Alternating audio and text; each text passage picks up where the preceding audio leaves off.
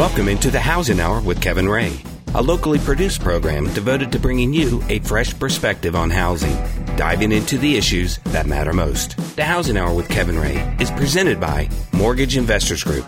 And now, Kevin Ray.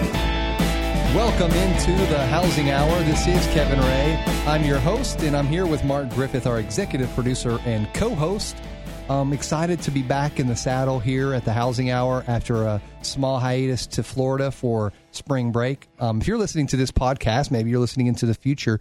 Um, we're recording here in March. So, um, anyway, we're excited to have the opportunity to come in and speak with you. This show is provided by Mortgage Investors Group. Um, you can contact MIG by going to migonline.com or giving us a ring at 1 800 489 8910. And uh, we're just excited because today I have a couple of, of my friends from Facebook, actually. Yeah. And you guys remember John Lindsay, who is the co founder and co creator of the East Tennessee Weather Page. And with that, we have had a lot of interest. And it's one of the things that I love to do. When I'm not doing something like watching sports or um, playing with the kids or doing something for work, I'm looking at weather models and I'm anticipating what's coming and I'm I'm trying to figure out, you know, well especially during the winter, if we're going to get snow, how many inches could we possibly get? And it's always just a fun conversation. But in the meantime, John and I have been uh, administering this Facebook page for a while now, I guess. And John said, "You know what? Hey, I've got a buddy who I knew through church, sort of, just because. And we're going to talk about how the connection was there with our Facebook um, contest that he won a couple of years ago. But we said, you know what? He said, I've got this guy who loves weather, and he's the guy who won. And why don't you explain to us how he came into the in, introduce him? Well, David knew what he was talking about for starters. um, we it it helps when you have somebody right. knowledgeable. Uh-huh. Um, so uh, we had, a, I guess, we had a, a, show here a few years back, and mm-hmm. we, we had thrown out a, a little contest that said, "Go ahead and put some of your interesting stories out. Tell us something. You know, what why are you passionate about the weather and things of that nature." Mm-hmm. And and uh, and Dave responded, and it was this really it was a great article. I mean, mm-hmm. it just really was. I mean, right. and and, uh, and so uh, he was chosen uh, for that one uh, a, a, a, really nice weather station, uh, yes. which which we continue to you know to, to monitor and yeah. look at and and and, and watch uh, uh, throughout the season. But Dave is just very knowledgeable mm-hmm. about the weather, and mm-hmm. so I'm glad we have somebody that is. I really am. It's one of those things because Kevin loves Kevin. Kevin, he's not kidding. He yeah. loves the weather, and yeah. and and so the the little message system will basically just start blowing up on. So, what do you think we're going to get? What do you right. think? And so, you know, right. we're we're talking back and forth, and you know, staring at the models and stuff, and then it's it's it's a. Why don't we get David in here and David can David can tell us whether you know whether we know what we're talking about or not. So it's, it's uh, uh David he's a valuable resource. Well, first, thank you for coming in, David and being a part of the show. You're welcome. All right. And he already told us he's not a big talker, so we're going to work him in and warm him up. But um, just to, to, take a step back to the Facebook page was created because, first of all, it was a passion of mine. But then I remember John, I think in a thread that we were on David Aldridge's page, yes. and you sent me a message and said, you know, it would be cool if we just, you know, somebody should start a forum or something like that. And I said, well, let's do that, you know? and so before you knew it, we, we kicked off the Facebook page and then you were posting to it. And I said, you know what, John, it would be easier if I just made you an admin so you could post as the page. Um, and if you're looking for the page, by the way, um, right now, if you're in your car, don't do that. But if you are listening to it, maybe later go, you can just type into Facebook East Tennessee weather page and it'll pull right up. So I made John an admin of the page and and John has been the sole admin. I've added a few things here and there, like when it would snow, I added a few, a few videos and, and some things like that. But he's really dedicated to it, and and you know the East Tennessee weather page is for weather fans. It's for people also who want to anticipate big weather events that are coming up. And it's also for people that are want to prepare for serious weather. You know, we also post things like that. So after a couple years, that's when John came to me and we brought David in the fold. And then he posted a couple of posts, if you recall, and they were very succinct. And I was like, and I looked because I could tell. I said, John didn't post that. I'm just kidding. But David had really give, get, given a great analysis of you know what the potential snow is going to be or whatever, and then it, it went viral. Maybe maybe flew, May, but it was it was viral in my mind because we had like 60 shares on it and it was going crazy.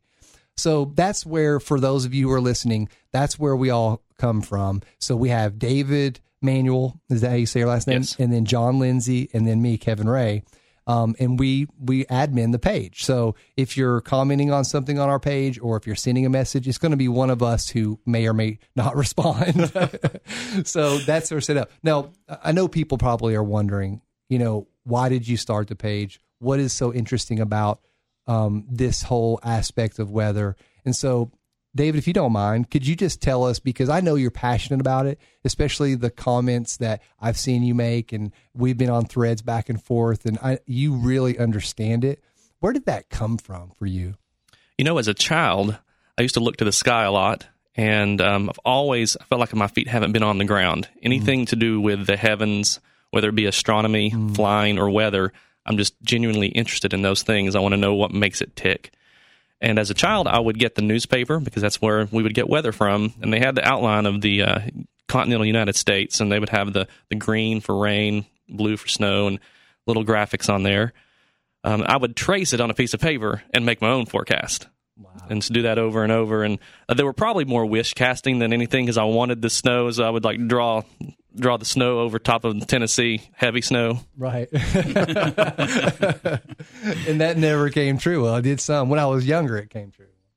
Yeah, it it came true. It seemed like more when we were younger than it does now. Yeah. And uh, so I'm, I'm really wishing for uh, some good ones. I know the last couple of winters have been duds for the snow lovers, but uh, uh, that doesn't mean it's going to happen that way next winter. Now, has that passion for you evolved over time? In other words, you know, things that I did when I was younger, when I didn't have a family, I was able to participate more in. And now that I have a family, it has not allowed me maybe to do as much as I wanted to do. In some uh, in some people's lives, and that may be one of us here, I don't know. Um, it's allowed you because we, even with a family, you still need a hobby. You know, your your kids or your wife don't want you to be on top of you know making them do things all the time. You need to have some hobbies. So, how was it for you as you've sort of evolved? in your? Sure. Um, you know, probably the the uh, middle school, high school years, I probably went away from it a little bit. But what has changed in in recent years is the amount of information that we can get on the internet. Um, you couldn't get access to models when I was a child Right. or when I was a teenager. But now the average person can grab all kinds of models. There are weather forums where uh, meteorologists uh, post their ideas, and you can learn a lot. In fact, I know John was talking about how knowledgeable I am, but the, the greatest part about this is how much I don't know. And every time a storm comes through, I learn something else that I didn't know. And and Mark, did you know Galileo? I'm just You kidding. mean the wine? no, but you, but and, and we're just going to move around the table because um, David is our really our our I would say our our expert. John is an expert, but he he's probably more along the line of the sort of hey, this is a hobby and I want to understand it and I want to learn about it, and you know mo- more than I do, but maybe not as much as David, right? Would you say that's fair? Oh, I'd say that's very fair, sure. Oh well, thanks. Just kidding. and then Mark, I remember, and, and, and Mark, I do want you to chime in here. We only have a couple minutes left in the segment. When we get to the other side, we'll bring mine and John's in. But Mark, I remember when I was working out of the Oak Ridge office, um, you were always very interested in the snow. You were you were a subscriber to AccuWeather's, Yes. like pro- professional, which which I wasn't even. So I got a trial of it. Um, but I you- did it for scouting. Right, okay. Because a lot of times when we go out on hikes or go out on backpacking or, you know, whatever, you need to know what the weather is. So I, I always was kind of the meteorologist, make sure that we weren't going to get somewhere that we couldn't get out. right, yeah, because if the snow came in and you were up there in one of the Smoky Mountain areas, Well, you, know, just get- just even in Andersonville, there's a you know Camp Pellissippi up there. I mean, it's uh deep to get in. So if it snows a couple inches, you're stuck with a bunch of you know young boys, and that's not always a good thing. no, definitely not. So, John, um, and we may have to carry this over because I'm not sure how much time we have left, but um, your passion about weather is so clear to me. Like, even from the beginning, I saw how interested that you were. And I was so glad to make that connection because we both go to the same church and I knew that we had mutual friends. And then I also do video at church and I was able to, to get to know you through that. But what are you most passionate about? Why are you mo- why are you passionate about weather? I think to me, weather is is one of those just universal. It's one of the. It's like food. Mm-hmm. In some cases, everybody's got an opinion. There's something they really like. There's something they really don't like, Mm. and so you have this polarizing topic that affects our life in just every way imaginable. Mm-hmm. Whether it's from people planning events, weddings, things of that nature, sporting events, uh, uh, to to the to the sheer power of it, and yet as technological as we've become as as a society, um, we still can't seem. We're still chasing that answer. We we can't predict it, and it's uh, uh, so it's it's just fascinating in that sense. So I guess it's trying to understand, you know, the the the unknown uh, to some extent, uh, you know, in a way that it affects all of our all of our lives. So it's it's just fascinating. That's a very good point because it does affect all of us, and we all have different likes and dislikes. You know what I might like, which is heavy snow. Somebody else might, and I always have found that interesting.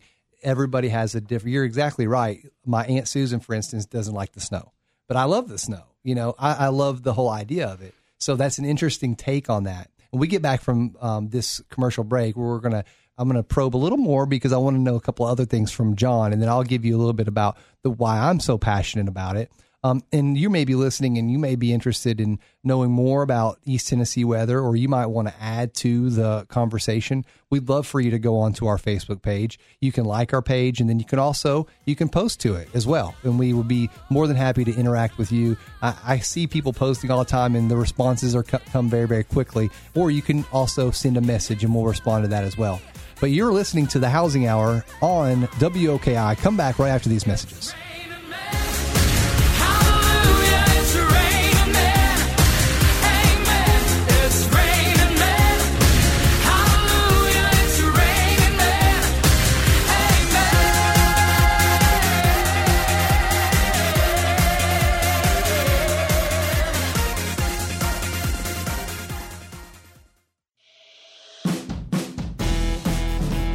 Housing Hour with Kevin Ray continues, helping you understand what's really going on out there and what to do about it. Again, Kevin Ray. And welcome back into the Housing Hour. I am Kevin Ray. I'm here with Mark Griffith, our executive producer and co host.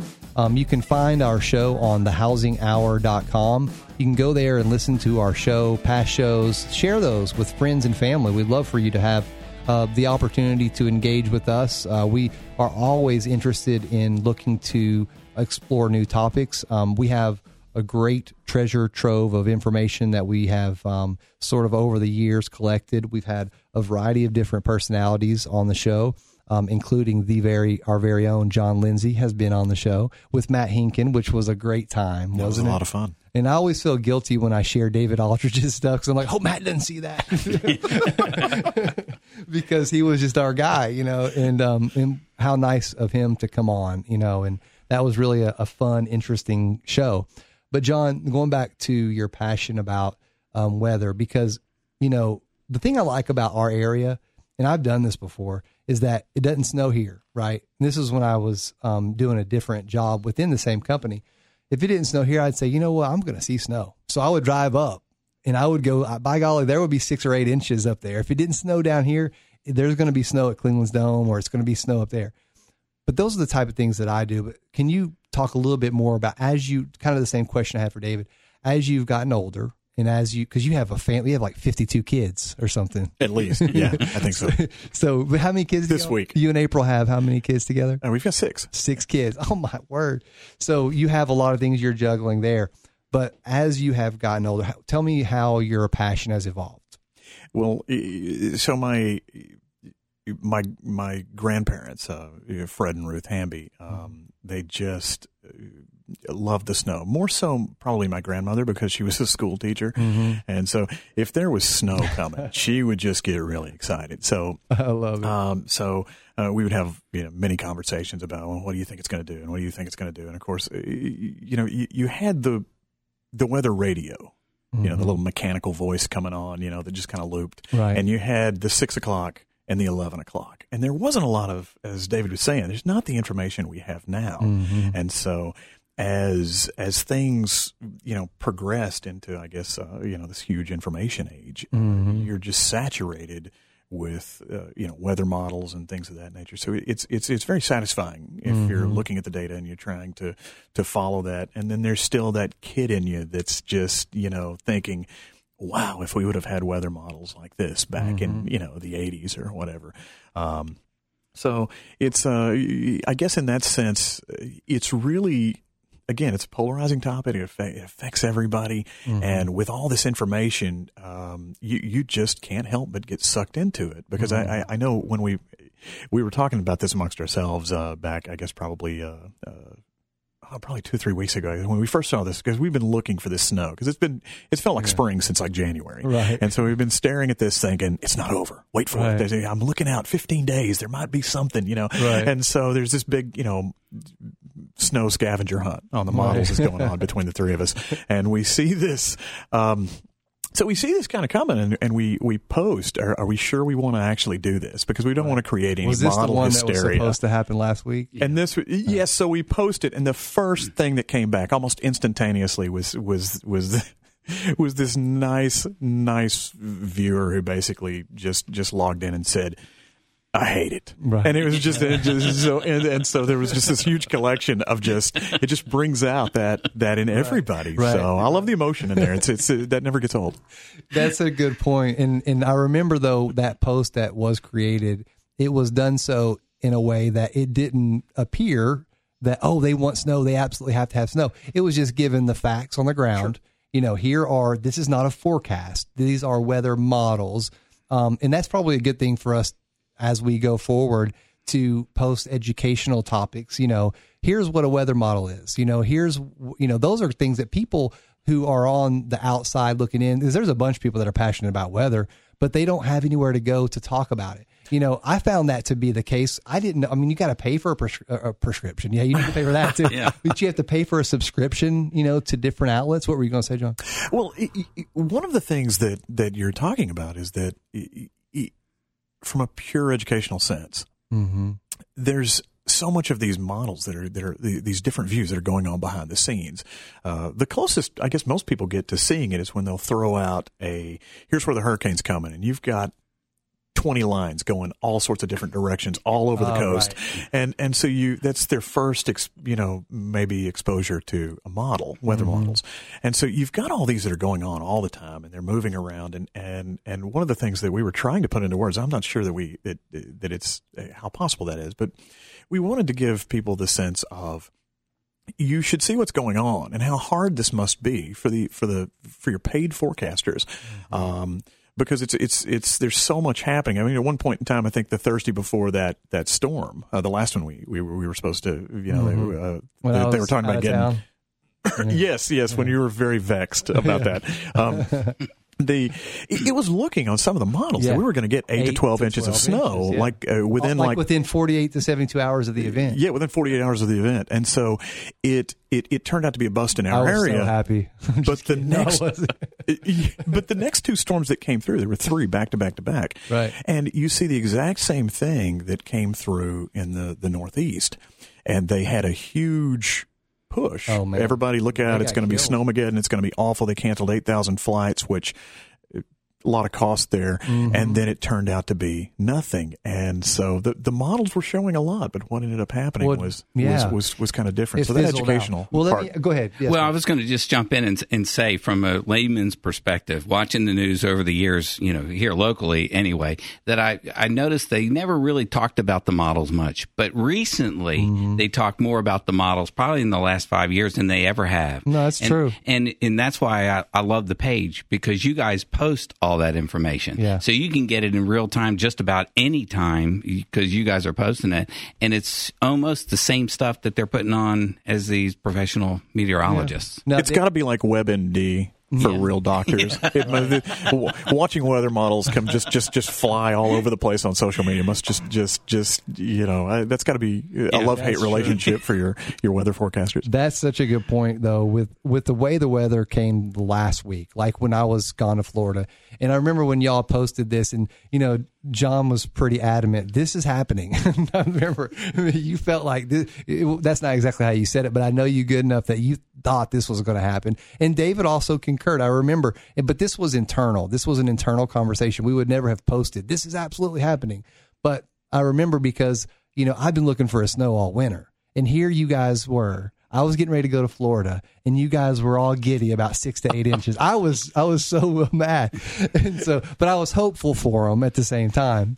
And then it did not not end up happening, and so I had these mixed emotions. I was sitting down in Florida, I was looking at the radar. I was like, these guys got nothing, you know. Well, one of my friends posted on Facebook on Friday. He says, "I've never thought I'd ever ask this question on Facebook, but should I mow before the snow or after the snow?" well, and I don't remember what were the local meteorologists saying in this last event. Um, I believe that they were they were going conservative, but I think at, at, at most maybe four inches or so. Mm-hmm. I rem- yeah, because I remember um, Todd Howell. I w- he was actually surprisingly aggressive. I thought in his forecast, and he's usually the most conservative. And I don't know what Matt said. I, I just happened to see that come across. So they were conservative. Yeah, they were conservative, and I think that um, the reason that this whole thing happened was the one model that we usually look at for um, short, medium range is the NAM model, and it goes out to 84 hours. Um, usually, when you see that model indicating a consistent, um, whether it be rain or snow, over the course of five or six model runs, and not just at the 84 hour mark, but at the Right. 48 hour mark, you can say, okay, this is almost a sure bet. And then for that to happen, that it totally doesn't about face, um, is just, um, It was shocking, actually. it was. And you know, um, I, this has been five years ago, but I I actually found Matt Hinkin's cell phone number, and I think I brought this up during the show. I can't remember. And I was like, I was so mad because another snow had went by and it didn't happen. And I, this when I first started my sort of love hate relationships with the love with the with the models. And so I called him and he and I said, Matt, why why are the models always so wrong? I literally asked that. You just called him at home. Yes, I called him on his cell phone. And he said, he said, well, you know what? He said they are 72 hours and beyond. It's a very low, low percentage. But he said, you get me within 48 hours. He said, I have about a 75 to 80%, which was still, you know, there's still 20% chance that it's going to be wrong. But he said the confidence level is very high within 48 hours. That's why I was very surprised. I'm being tuned out by my producer, so we're going to continue right after these messages.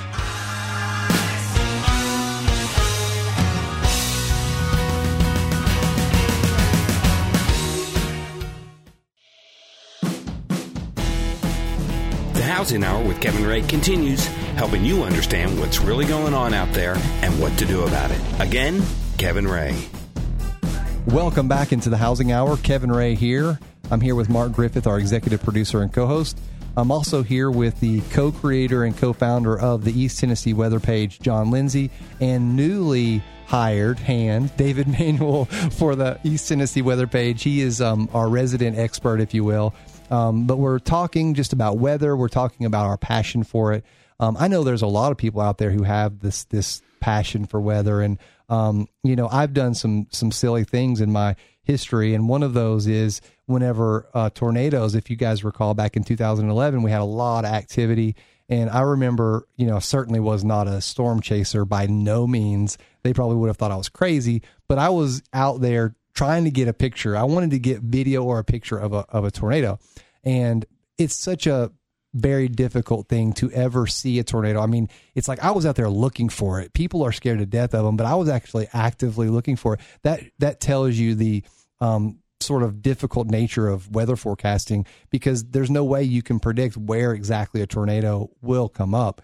Um, but I really quickly, I was going to tell you guys, you know, weather for me since 2003 or 1993 rather, when that event happened, I loved snow prior to that, and I can remember many different snow events. Um, and there was something about you know when a snow occurred and you had your family there, you know, and you had the hot chocolate, and there was something about this camaraderie that was felt within the family. You know, so we were all together. We would all go snow, you know, sledding, and you would all come back, and, and it was almost like weather was a moment to have everybody come in and it stopped the world for a minute, you know, and you got an opportunity to really sort of, you know, fellowship with your family that that wasn't really available in other events. You know, if it rained outside, people were still going to go and do their thing. You know, dad was going to go to work, mom was going to do her thing, we were going to go to school. But it was something about this weather event, this this winter weather event that was very endearing, and it was it was magical in a lot of ways, and it was beautiful, you know, and it was something that God created, and I love just looking out my window. You it'd be like Christmas, you know, you come down like seeing the presents at Christmas, and you would see this just snow just blanketing the the whole you know area, and there's something so m- mysterious about it, but beautiful, and th- that's where my passion really started. Um, and you know, over the years, my passion has grown um, because of technology. Um, before it was you were dependent upon the Weather Channel or uh, Margie Eisen or whoever it was that was feeding you the information. And I was certainly interested in that. But once you started getting the raw data, that's when it really became real for me because you know now I can have the data that the Matt Hinkins are looking at, the David Aldridges are looking at. I'll never come to the correct conclusion by any means, and I still have a lot to learn.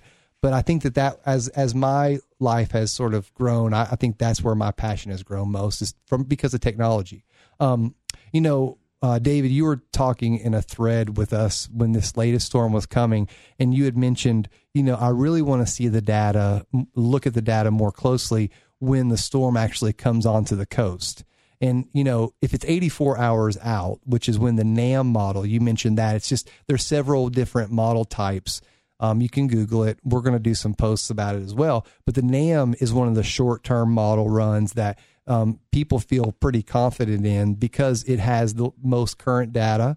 Um, but anyway, you were talking about let's see what happens when it comes onto the coast. Can you talk through why that's important and what that means? In the coast, you're talking about like California or Washington. Sure. Yeah. The um, the idea is that we send up weather balloons twice a day at uh, uh, predetermined places across the U.S., and they take readings all the way up through the atmosphere from the ground level up uh, to, I guess, probably 30, 50,000 feet. And they grab the the humidity and temperature and the pressures and, and all of these uh, this information that they're going to plug into the models later. And that this happens, they call it zero Z and 12Z. Um, that's Greenwich Mean Time, which is for us now is um, five hours difference. But um, off the coast of California, we don't have that kind of sampling. We don't have many stations. And so the models are kind of re- relying upon maybe the stations that were in the uh, Asian continent and not as many stations in the Pacific Ocean. And so it's it's kind of more of a guesswork. When this storm comes on shore, all of a sudden you get more sampling, better data, which is going to give you a better model. And I think in this particular storm, that's what uh, swung us toward no snow. All of these models were saying yes, that, and then um, as soon as that first couple of model runs came through after the storm came on shore, that's when the NAM did its about face and, and started dropping those totals completely away. Yeah, that's it. It really was amazing, and um, you're right. It was it was that change, and the one thing that you can point to is that the sampling was from overland from our stations. So you, you're telling me that the way that they create these weather models is based upon information they gather from balloons. That's correct. We put a man on the moon. We can't send something up more sophisticated than a weather. What about a drone, for heaven's sake? no, but I'm kidding, sort of. But I mean, it's an old fashioned weather balloon. Remember, one landed in Roswell. but seriously, um, a weather balloon, and it's not like a balloon that you could buy at the market. What is a weather balloon exactly? Is it made of what? Like, I'm not sure the fabric that they're made, but they're lightweight, filled with hydrogen, and uh, they attach a, a small, they call them radiosonde, to the balloon via string, and they uh, via string? Very technical yeah, term. yeah, string, um, and they uh, when they send it up, it just reports back. I think they do recover some of those. Sometimes they don't recover them, Oh. but I, I believe the the data comes back via radio signals so that they Mm-hmm. can grab it just in case they can't find the the unit after the balloon because it pops. Basically, Sure. it just uh, goes up until it can't go any higher, and the pressures cause the balloon to expand and pop, and then it just falls down to the earth. Mm-hmm. Um, when I've seen some videos on YouTube when people are testing like GoPros and different, because I mean these weather balloons pop and they have a GoPro on it. The proof was this thing will when it hits the ground, it's going to be recoverable. And so sure enough, you know these GoPros have been built in such a way that they're recoverable. But the the views that you get as the weather balloon goes up, I mean you're basically in space. It looks like almost when it gets to its highest altitude. It's pretty amazing. Um, so weather balloons is how we get the data. When it comes in, it's done by radio signal. We think to the station so that it can calculate it. It's not going to get be able to retrieve the weather balloon every time.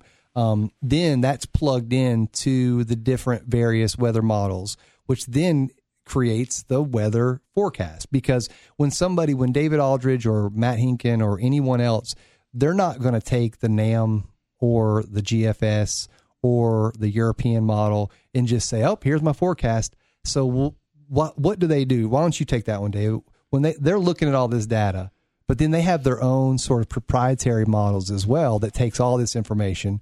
Do you know how they come up with their forecast in the layman's terms? Well, a couple of things they do. Uh, one, they do have one model that's not available to the general public. You might see them uh, talk about the RPM model, mm-hmm. and that is one I think that they purchase, and it, it is mostly designed for uh, TV stations who do weather forecasting. Uh, that is the one we don't have access to, but. You could say uh, that they do an average of the models, uh, but that's not real accurate either because I think they have to use their expertise in meteorology and and past um, they call it synoptic forecasting and look at the past and, and they try to get analogs sometimes. You can say well the last time that this particular setup happened when there was a low pressure coming off of the west coast at, at this time frame and you try to find some sort of storm that kind of mimicked that in setup and say okay is this going to be an analog and is this storm going to play out the same way that that storm played out mm, and that's why you know that like David Aldridge seems to me to be pretty accurate. But you know he's a new guy on the block. You know he comes from North Carolina, and then you got a guy like Todd Howell who has been around for years and years here in this area. So I always am interested to see their different forecasts because it's sort of like okay, this is Yoda. You know, who's been around for a long time. I know how to weather forecast. And then you've got the the new Jedi Knight that's trying to become that. Um, and I'm, I'm always interested to see how they come up with the weather forecast because I've been on other forums before and I've seen, you know, people are yelling, somebody needs to do a uh, a weather advisory, somebody needs to do a winter weather storm advisory, you know, because they think because they know everything, they think that one needs to be, you know, placed. And sometimes weather people, John, you know, when I look out and I listen to these weather forecasters, sometimes I feel like they wait too long to alert the public, one way or the other. What do you think about that? I think especially in this area, it's it's really difficult because you've got what tends to play out across the United States. Uh, as, as David was saying, you know, once it hits the you know once it hits the West Coast and it starts you know marching across, you've got hours, you know, to do you know to to to forecast it and and get the word out. Once it hits the East Tennessee area, it's we talked a little bit about this uh, uh, earlier. It's such a unique Oh, yeah. geographical Right. location that that you just you have. I can see the challenges, obviously, of, of it being difficult to pinpoint that and then be able to to, to communicate that to everybody. Uh, Yeah. Well, when we get back from this last break, we have one more segment, um, and we're going to talk a little bit about how East Tennessee is positioned. You might be listening to this show in China because we're worldwide through the pod through the podcast. But um, this area that we base our page from, East Tennessee, is a very unique setup. And it's part of the reason why the Manhattan Project was actually based out of it because of the situ- how we're situated within the region and within the mountains. So we're going to talk about that right after these messages.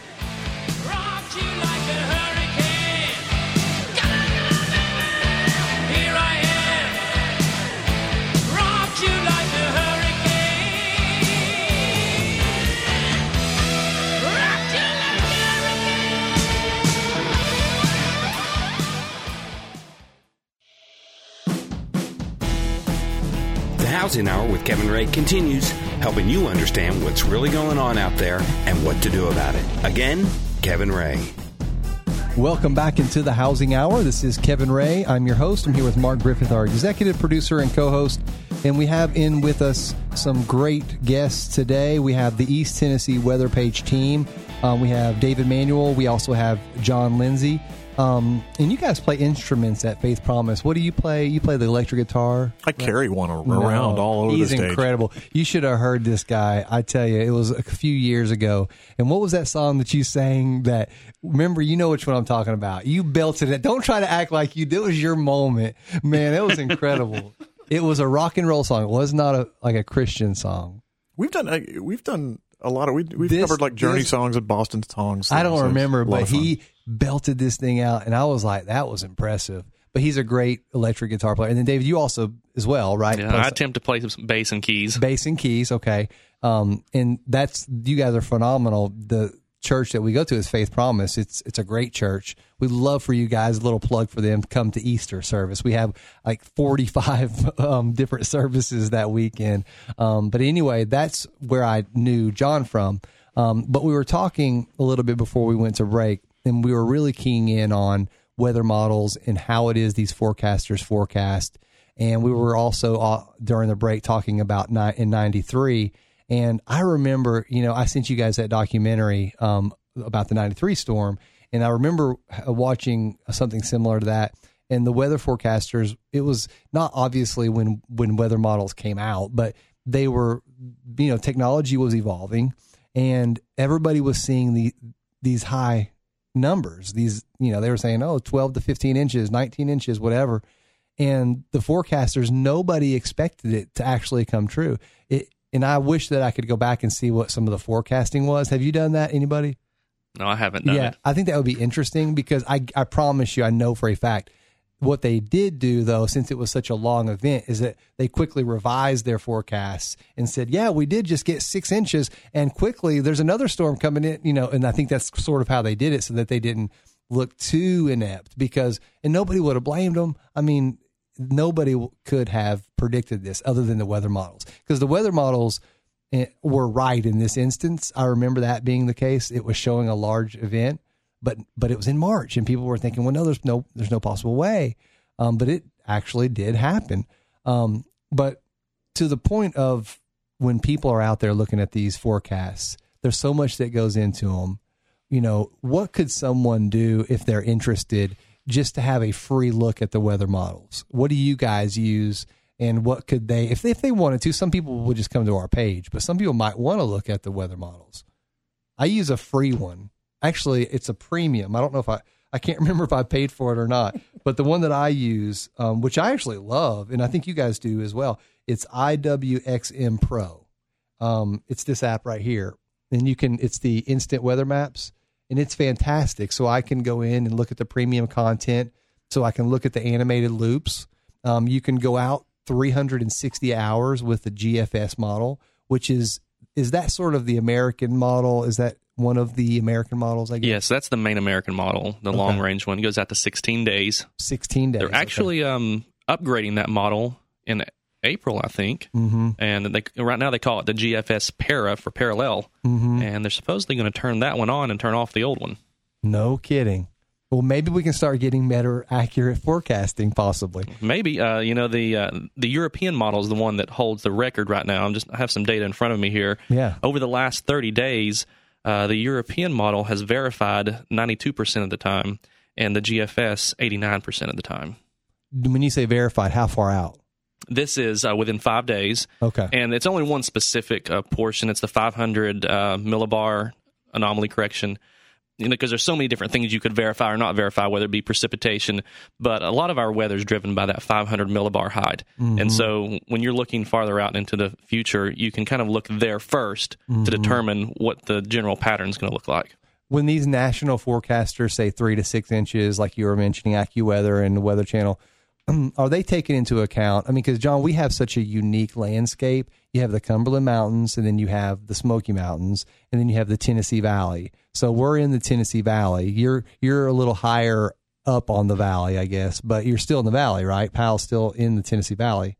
Yeah. Yeah, but you can see the the plateau because you get more snow than we do, which I'm jealous about. But um, I, I save it for you in the Yeah, refrigerator. Exactly. I remember when I drove up to almost Kentucky that one time because I wanted to see some snow. Reporting live. Yeah. Oh, that's right. I did a Facebook Live video. But what was it? What is it about our area that makes it so unique? Oh, gee, there's so many things. I mean, uh, uh, y- y- you You want to phone a friend?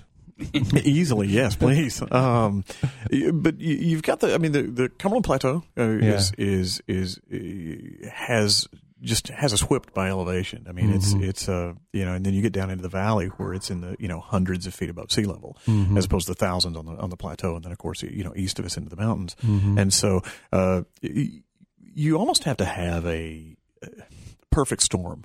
You know, I mean, it's it's just a, a this this huge. I mean, not to not to you know play on the pun there, but the, the temperature's got to be right. The moisture has to be there, uh, and you just have the uh, the the airflow and the mass coming across and, and dipping down into the valley, and then of course the turbulence going up onto the mountain. It's just there's just so many different. Listen things to you, Mister And Weatherman. it seems like what happened. I- I read it from a book. When it goes across the uh, the plateau, John, it's, it seems to me when I'm looking at the radar, especially when there's you know uh, rainstorms coming, or it looks like it's big. There's Mm-hmm. red cells in it heading this way, and then it hits the mountains at the Cumberlands, and it just breaks apart, mm-hmm. and it doesn't come into the valley too much. Which is- which is great for Yeah, most which is people. great. It's protected, but why is that? Is it because of the mountains, or is there wind? Well, you'll notice that most of our weather comes in from west to east, and so it usually has to travel over the plateau to get to us.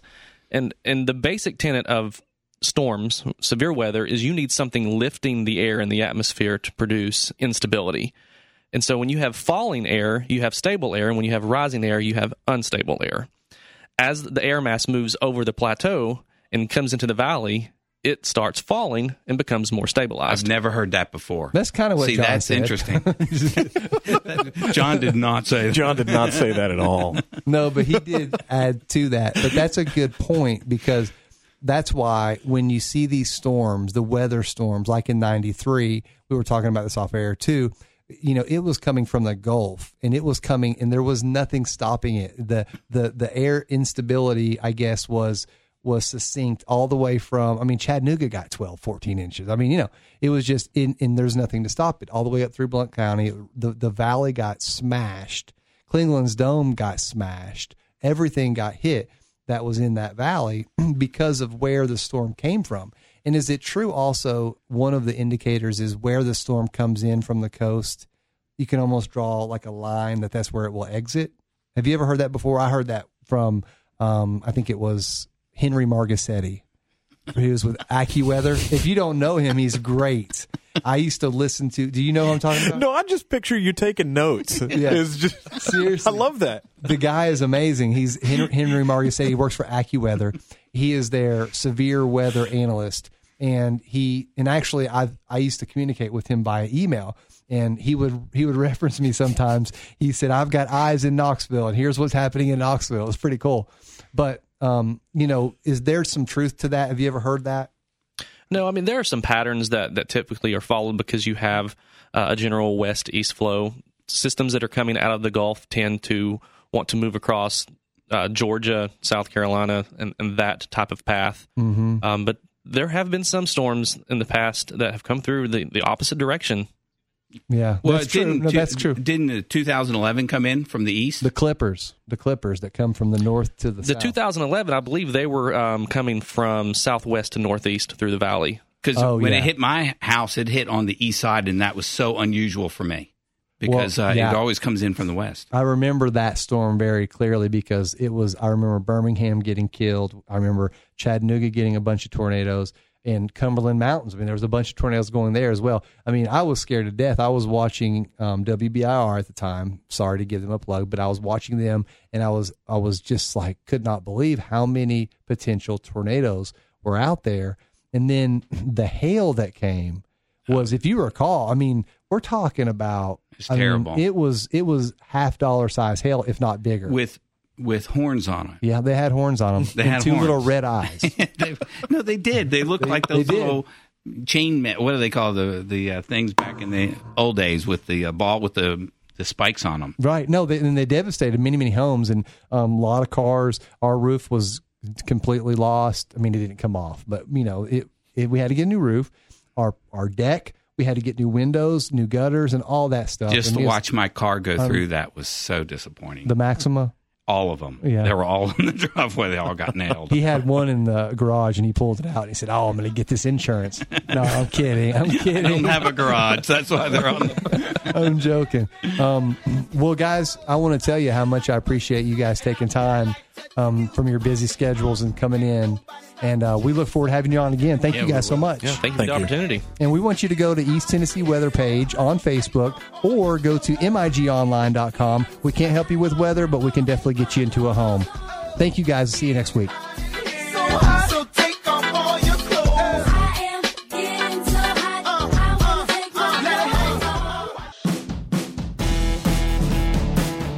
That's the Housing Hour with Kevin Ray for today. Join Kevin and his guests each week at this time to keep up with the why and why not you need to know, so come here to find out. Also, check us out at thehousinghour.com. This show is presented by Mortgage Investors Group.